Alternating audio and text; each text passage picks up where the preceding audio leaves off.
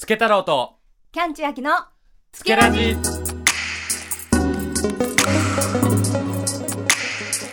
さあ今日も日本酒の話をしていきましょう。改めましてつけ太郎です。キャンチュアキです。よろしくお願いします。よろしくお願いします。さあというわけで私が早くお酒を飲みたいので早速ゲストをお招きしてスペシャル回お送りしていきたいと思います。よはいここからはゲストの大和川酒造店の当時佐藤哲也さんにご参加いただきます。よろしくお願いします。よろしくお願いします。よろしくお願いします。はい。今回の乾杯酒は2021年12月の特別酒八右衛門辛口のその先を求めた辛口酒火入れ一年熟成です。はい。今回もキャンちゃんは初めての口開けですか？はい、それでは口開けさせていただきます。いや、実はですね、あのーもうすでに別の形ではい一回飲んでしまってはいるんですけど、えー、後ほどそれはお話しさせてくださいね。あらあらあ、みんなついてみましょうかねはい。あちょっとまろやかな黄色みがありますね。なんか1年に3回目ということで香りを嗅ぐ限りではあなんかちょっとまたあったねみたいな感覚がありますね。久しぶりって。はい、だんだんこの八右衛門の香りなんかまろやかなお米の香りがなんか知ってるなってなってきました。おほほ。じゃあ乾杯していきましょうかね。じゃあそのじゃあいきます。乾杯。いただきます。うわ、うわ、おー、うん、おー、美味しいね、今回も。あの、やっぱり一年熟成っていうもう言葉が入っている通りで、少しまろやかに熟成されている感覚がすごくあります。だって2月に出したお酒を熟成していたものですよね、これは。そうだねなんでまあ2月には出したんだけどえっとお酒自体はね12月にはもう絞っていたのかな？うーん。確か。だからだから1年熟成って感じなんだね。うん、うまいうまい、本当に。いやーやっぱりでもちょっと味わいが変わった感じするんですよ。そう。ね。変わりましたね。もう明らかにうん、なんだろう。まあ2つ、えっと火入れをしたことによる味の変化とうん。熟成したことによる味の変化。あとなんならね見た目も変わったよね。色がだいぶついたね。そうですね。それではここでこちらのお酒を作ってくださった八右衛門の醸造元である大和川酒造店さんをご紹介します。福島県喜多方市にある1790年創業の大和川酒造店。はい、今回は当時の佐藤哲也さんにお越しいただいてます。てちゃんどうでした？今回1年経って飲んでみてめちゃくちゃいいですね。もうやっぱり好きな味っていうか、まあ、あの生の2月のお酒もすごくしみじみいいなと思いましたけど、火入れもいいですね、ほんと。やっぱり火入れをしたことで味にどのような違いが生まれてるっていうふうにこれは解釈したらいいんでしょうか？えっとねやっぱよく言われることだし今回も明らかに分かりやすく出てるんだけどフレッシュさみたいなのはやっぱすごい落ち着いたねうん、なんかやっぱ2月にお届けした時はまあほんと絞ってそんなに経ってないっていうのもあったし、えー生酒っていうのもあってそのフレッシュさはあったんだけど今回はだいぶそこの部分が落ち着いてうん、なんかこうすごくギュッと味が締まったなっていう印象があるかな。なるほど。えっちゃんもそのように感じますか？そうですね、やっぱり、あのーまろやかさとか味の丸みとかがもう断然こっちの方があって、あと、あの時なかったやっぱりもう味の膨らみ方が増してますね。うん、やっぱお米由来の、はい、いろんなものがこうより広がってくるなって感じがしますね口に入れた時もうねこれはですね、まあ、冬に届くということもあるんですけどもうこたつにちょっとこのお酒で一生やってたい感じがしますね。もう良くないね。こたつから出れなくなってベロベロになってそのまま寝るパターンだね、これはね。最高の正月休みではないでしょうか、それ。そう。まあ本当ね今言った通りそのなんか正月とかにこれ飲んでほしいなってのはめっちゃあるんだよね。うん、お正月にすごく合いそうですし、あ、うん、そうそう。さっきあの、うん。私が実はちょっともうすでに味わっているっていう話を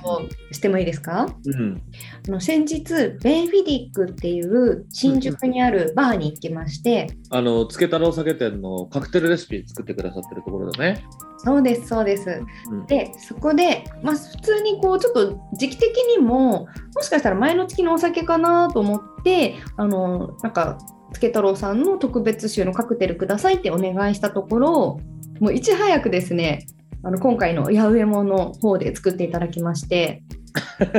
まだまだつけメンバーの皆さん誰も飲んでないのに。カクテルは。一番最初に飲んじゃったんですけどうんいやこの日私別のところでこうちょっと飲んで飲んでえー行った感じだったんですよベンフィディックさんに。うんうん。でまあそんなですけど、まあ、お酒も多少入ってる状態で。でこの2杯目に八百屋のカクテルを頼んだら八百屋とあと青影っていう焼酎、うんうんうん焼酎だね。これがですね、まあ、これくらいのちょっとこう手に収まるぐらいの鈴のうん。チョコに入ってきておそらくそれとそれで割ってるんですよね。つまり味的にはめっちゃめっちゃ美味しいんですけどうん。い一口ごとに死ぬほど酔うなと思ってああ面白いね。そうもうね本当にあもうどんどんこれはお酒美味しいいい気分だって言ってちょっと記憶飛んでるんですよ。ええー、うわ。なんかねうん。味味はえっとね多分八百屋もんに青影の力かなんかかな少し酸酸味っていうか酸っぱみも入ってたのかな？なんかもしかしたら青影以外に何も入っ何か入ってるかもしれないんですけどなんかフレッシュさみたいなものをちょっと足されているような感じでうんうんうん。なんかもうすごい飲みやすいんですよ。アルコール度数が高いのにすごく飲みやすいんですよ。なあ面白これはねい。危うん。険ないいお酒なのでぜひ飲んでいただきたいですね。いやーなんか俺も加山さんのカクテルレシピ見るの早くめっちゃ楽しみになってきた。なんか日本酒に焼酎混ぜるってなかなかやっぱ日本酒の業界にいる人間からの発想ではやっぱ思いつかないね。なんか面白いよねてっちゃんね。えー、ねすごいね。その発想がやっぱり想像できないというか味が。うん。なんか毎回ねそのレシピ作ってみたいなと思うけど今回よりどうなってるんだろうみたいな楽しみだね。ではですねあの今回八右衛門の辛口のその先を求めた辛口酒火入れ一年熟成の、まあ、ポイントを、えー、と3つほどご紹介したいなと思うんですけど2月のねお酒と、まあ、ポイント重複する部分ももちろんあるんですけどやっぱりすごくね重要なポイントなのであの重複してもぜひ伝えたいなと思うのが1個目が麹具合っていう部分ですね。で2個目が、まあ、前回からの今回で火入れをして熟成しましたという火入れ熟成バージョンというのがポイントです。で3つ目が、まあ、前編でもお話ししてたように八百右衛門のこの今回のお酒自体は大和川酒造店の、まあ、自社栽培米を使ってるっていうところなのでぜひねこの3つのポイントを紹介していきたいなと思うんですけどえ1個目の麹部合っていう部分なんですが、これがね、今回、まあ、てっちゃんと一緒にこのお酒を作りましょう。その、辛口のその先行ってみましょうっていうポイントになった部分なんですよ。で、これが何かというと、麹、まあ、日本酒って、はいお米とお水で作られてるんですけど、もう少しそれを細かく砕くと、お米の中でも、えっと蒸したお米と麹を、麹菌をつけて麹にしたお米とお水を入れて日本酒にするんですね。うんで、それの割合がだいたい20%ぐらいなんですよ。麹の割合っていうのは。でも、今回の、えーこのお酒って麹の割合が倍ぐらいなんですね。でじゃあ正確にはこれ麹部合って何パーセントでやったんでしたっけ？えー今回は35%ですね。だから通常の倍ぐらい入ってるんですね。で、これ、麹を、えーたくさん入れるとどうなるかっていうと、麹の働きって何かっていうと、お米を糖化させるうん働きをするんですね。ということは、麹たくさん入れると、お酒って甘くなっていくんですよ。はい。でも今回、これ、辛口のお酒なんですね。え？ー成分的に言えば、えっと、日本酒度プラス9っていう、だいぶ相当辛口なお酒なんですよ。なぜ？なぜですか？なぜ？そう、そこをね、まあ、てっちゃんちょっと聞いていきたいですよね。てっちゃん、なぜ？そうですね。これはあのちょっと相反するような感じに聞こえるかもしれないんですけど、しっかりお米をこう麹によって溶かす力はすごく溶かすっていうか、でんぷんをま糖分に変えてくれる力がすごく強くなっていくんですけども、まあ、そこに、まあ、うちのこの純米辛口の作り方で、まあ、使用している、ま、酵母の種類だったりあともろみの管理の仕方があるんですけど、まあ、そのやり方をちょっと掛け合わせてどんどんどんどん糖分をこう酵母に食わせていてもろみの中のその糖分っていうのを最終的に少なくなるまでこう持っていくっていうようなやり方なんですけどそうするとしっかりまあ辛口と呼ばれる成分にはなるんですけども、まあ、今回のような膨らみのあるこう単純な辛口とは言えないような味わいにこう仕上がるっていうようなイメージですね。うん、ちなみにこの辛口の定義っていうのはつけ太郎さんにさっきまあつけ太郎さん辛口が得意じゃないとおっしゃってましたけど辛口のどういう部分が得意じゃないなと思ってたんですか？なんかね、そう、まさに今言ってたところの、このお酒ってすごい米のなんかふくよかさとか膨らみが感じられるんだよね、甘みとかが。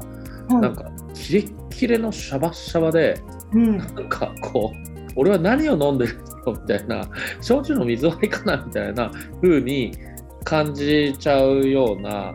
まあ、辛口のお酒っていうのもやっぱまあ存在してて、別にそれ全然否定するわけじゃなくて、それがまあ自分の好みではないなっていう感じがあったから、じゃあその、キレの良さを残して、なんかこうこう、今回みたいなお酒を作れたらいいんじゃないかみたいな感じで始まったのが、この辛口のその酒を求めた辛口だけっていう感じなんだけど、まあ、ほんとね、てっちゃんのやっぱりイメージ通りで、口に入れた瞬間はね、なんか別に辛口の感じはあんまりしないんだよね。わっとこう、米美味しいっていう風に一瞬感じるんだけど、その後急速にこう綺麗にフェードアウトしててくれるんだよね。あー確かにでもなんかこうこのお酒を飲んで辛口なんだって素直に感じるんだけどなんでなのかがちょっと分からずにいました確かに。そう、そこが多分その麹具合を高めた、まあ、今回のこの工夫のポイントだし、うんてっちゃんところ電話で話した時にてっちゃんの構想で、まあ、こういうふうに麹具合を高くして辛口に持っていこうかなと思ってるいやそれすごい面白いねやってみようよってなったんだけどでやってみてできて美味しかったって感じだったんだけどそのこれ後日談でとある名当時とこう話した時に、まあ、ちょっと過去のつけたる酒で届けたお酒でも、まあ、高校時具合で辛口に振ったお酒とかもやったんですよっていう話をしたらああそれ難しいんだよねっていうことを言っていてね。だ佐藤哲也の技術もすげえっていうことらしいんですよ。いや確かに普通に考えて麹分野を増やしたらそれはこう旨味がたくさん生まれて甘くなっていってしまって辛口に落ち着かないだろうって思いますよね。だからそこをこう今回のように綺麗に上手にまとめるっていうのはやっぱりその当時の腕なんだっていうのをやっぱ教えてもらってやっぱまあてっちゃんのそのアイデアだけではなくてやっぱその実現させるっていうのもやっぱ一個このポイン大きなポイントの一つだったっていう感じですね。ありがとうございます。こんな持ち上げてもらってちょっと はい、で、まあ、もう一個、まあ、残りのポイント2つが前回の火入れ熟成バージョン。まあ、これはね、前半の方でも、前半とか、今日、今回のね、あの冒頭の飲んだところでも少し話してたんですけど、まあ、やっぱり火入れをするのと熟成をするの、まあ、特にね、今回実はね、火入れの部分をやっぱり体感してもらいたいなって思っていて、まあ、つけたの酒店ってね、あの2月以降にも会員になった方々いらっしゃるので、まあ、みんながみんなその飲み比べられてるわけではないんですけど、まあ、もしね、その2月以前からえ会になってくださった方とかには、生と火入れの違いってこんなにあるしかもそれを1年熟成させると、こんなに表情が変わってくるんだっていうのを、やっぱ体験してもらいたいなっていうのがあって、まあそう、今回は、えー火入れ熟成バージョンをやった。で、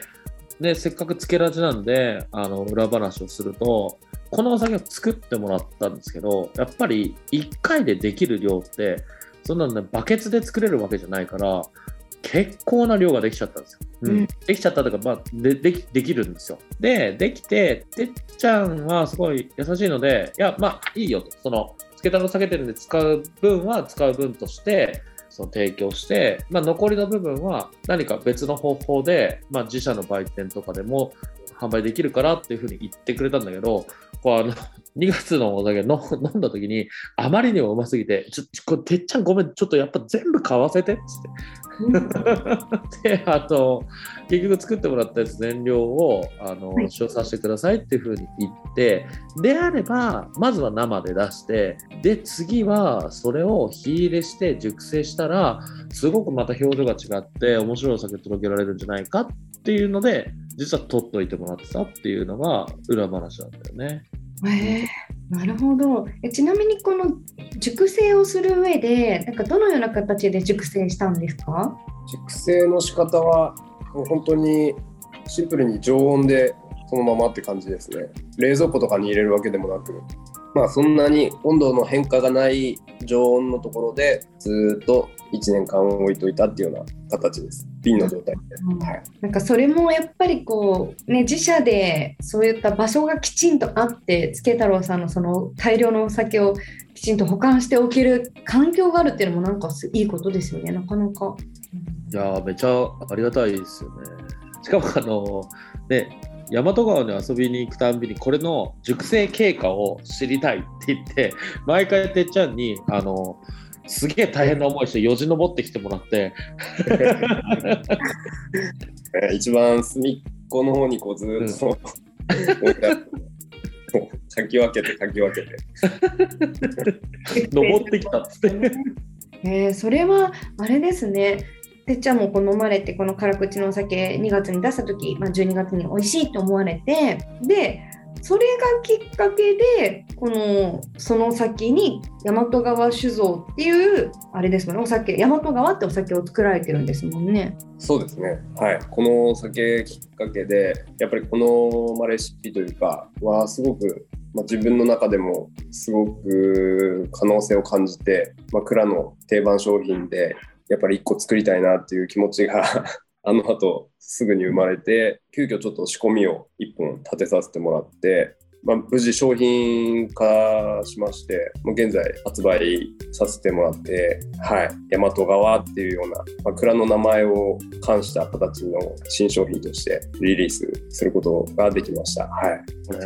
い。ねつけ太郎さんすごい喜んでましたもんね。これめっちゃ嬉しいですよね。ちなみにてっちゃんこの大和川はどうですか？リリースしてなんかその反応お客さんの反応とか飲食店さんの反応とかって酒屋さんの反応とかも。そうですね、やっぱり、はい、結構上々で、はい、やっぱ今までにないタイプの、まあ、純米酒なので、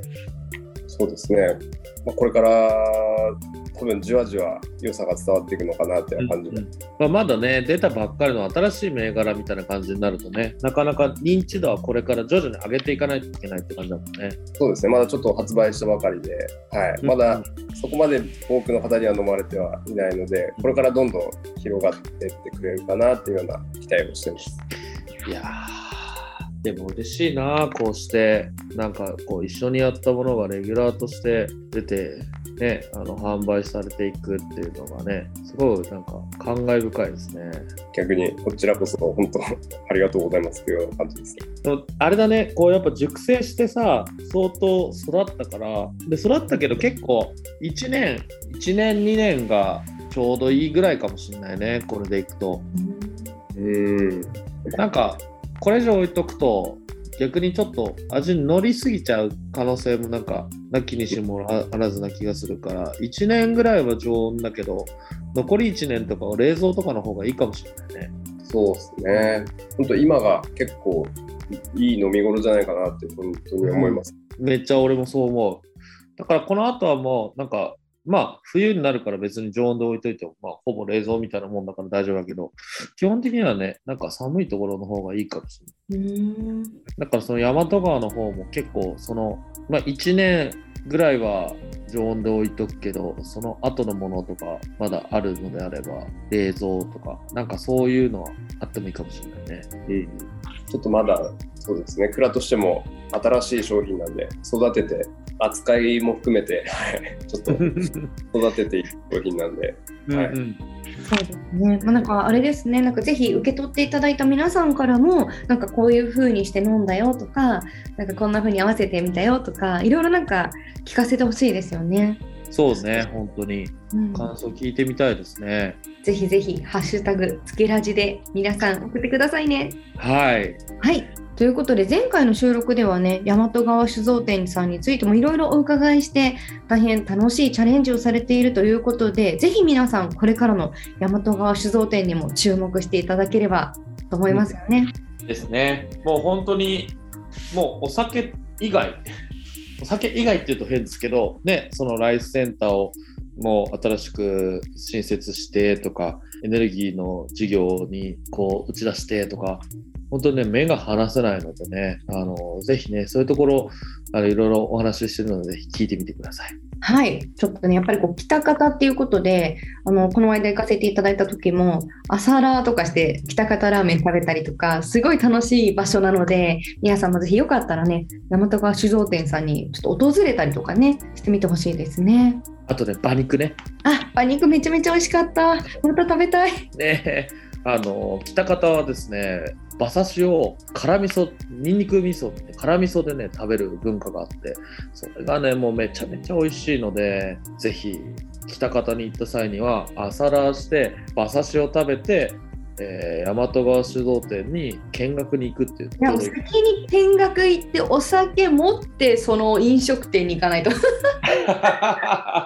飲め飲まなきゃいけない、本当。合わせたら美味しいと思いますよ、馬肉とでも。最高だよねねえ、ぜひぜひ。いや北方行きてねえ、ちょっと話してたら北方行きたくなったので、ぜひまたてっちゃん、私たちを受け入れてください。